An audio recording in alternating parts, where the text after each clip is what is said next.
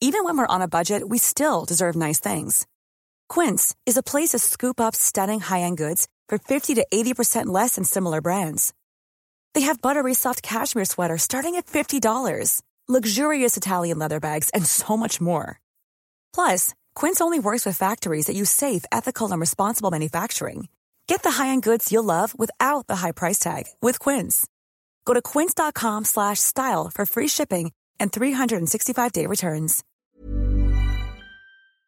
Hi, I'm Lawrence Dallaglio, host of the Evening Standard Rugby Podcast, brought to you in partnership with QBE Business Insurance. The show is available to listen to now and right up to the end of the season when the winners of the Champions Cup will be crowned at Tottenham Hotspur Stadium and the fight for the Premiership title will be decided at Twickenham. QBE is one of the world's leading insurers and they will help your business build resilience through risk management and insurance solutions. Subscribe and download now wherever you get your podcasts. Thanks for listening. ES Audio. From the Evening Standard in London, I'm Mark Blunden, and this is The Leader.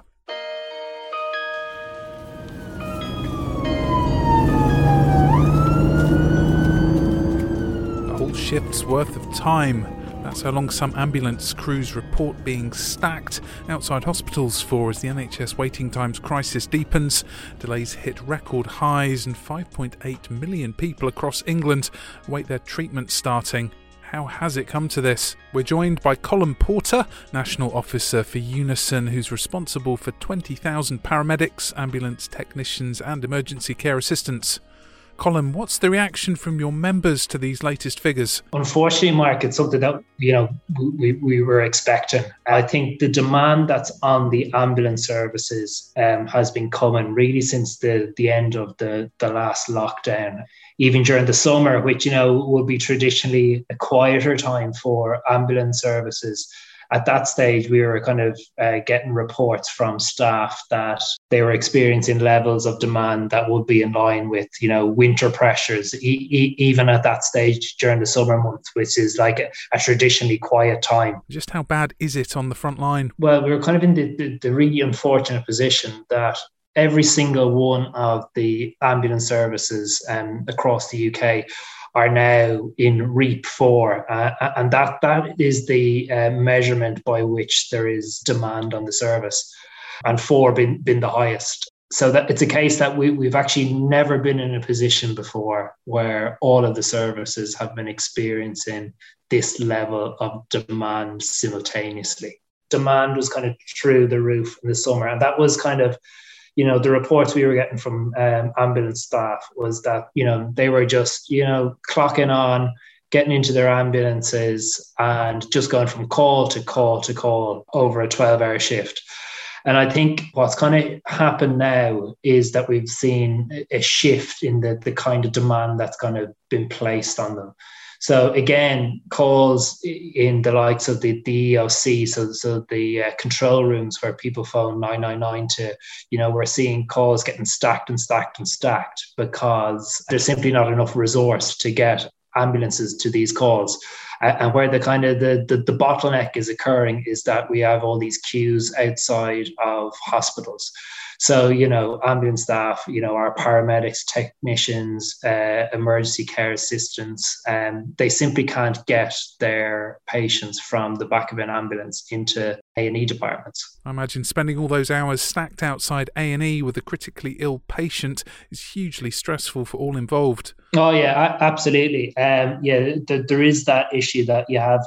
You know, pe- people are phoning nine nine nine. They're they're in a in a situation where they need that kind of level of care that the but you know measured by the fact that they've actually been brought to to A and E to receive that care. And it's exactly what you're saying there. Um, you know ambulance staff are end up kind of caring for those patients in the back of ambulances. Some, sometimes, you know, we have had some examples coming in from, you know, crews arriving at a hospital in the morning with their first patient and they're there for their entire shift and they finish late as well. So, you know, th- there have been examples of people just waiting there for the entirety of their shift. And, you know, if, if you're a patient in, in a poorly state, that's very distressing for you. And ambulance staff are doing an absolutely amazing job to try and manage that situation and and give the best possible care they can. As these ambulances, these ambulance resources are no longer available, we have you know staff who are working in these control rooms under immense pressure as well because they're still receiving more and more calls. They're having to stack calls. They're having to have difficult conversations with people who are, in, in some cases, desperate to receive an ambulance. What are the risk levels going into winter? The government kind of really does need to kind of act and try and get more resources into A and E to to allow people to um, to access the care that that they need.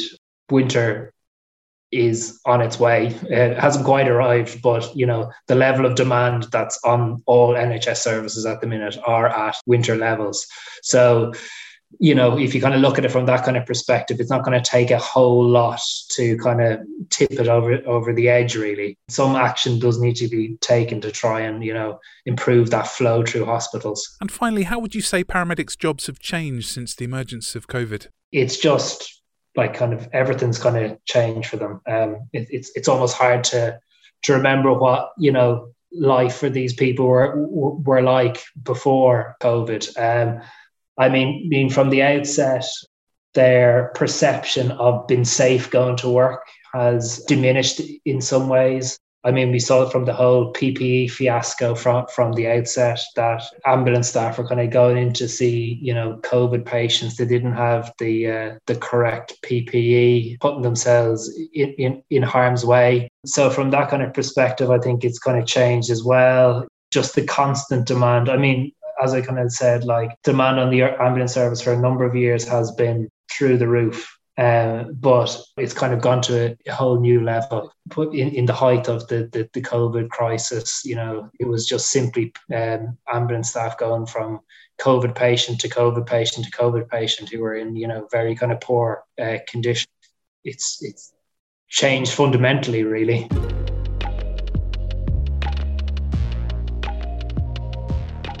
There's more on this story in the Evening Standard newspaper and at standard.co.uk. That's the leader. We're back tomorrow at 4 pm.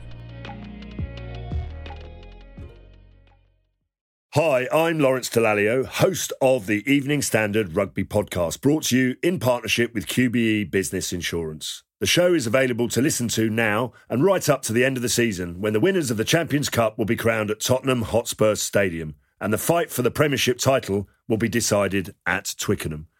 QBE is one of the world's leading insurers, and they will help your business build resilience through risk management and insurance solutions. Subscribe and download now wherever you get your podcasts. Thanks for listening. When you need mealtime inspiration, it's worth shopping Kroger, where you'll find over 30,000 mouthwatering choices that excite your inner foodie. And no matter what tasty choice you make, you'll enjoy our everyday low prices, plus extra ways to save, like digital coupons worth over $600 each week. You can also save up to $1 off per gallon at the pump with fuel points. More savings and more inspiring flavors make shopping Kroger worth it every time. Kroger, fresh for everyone. Fuel restrictions apply.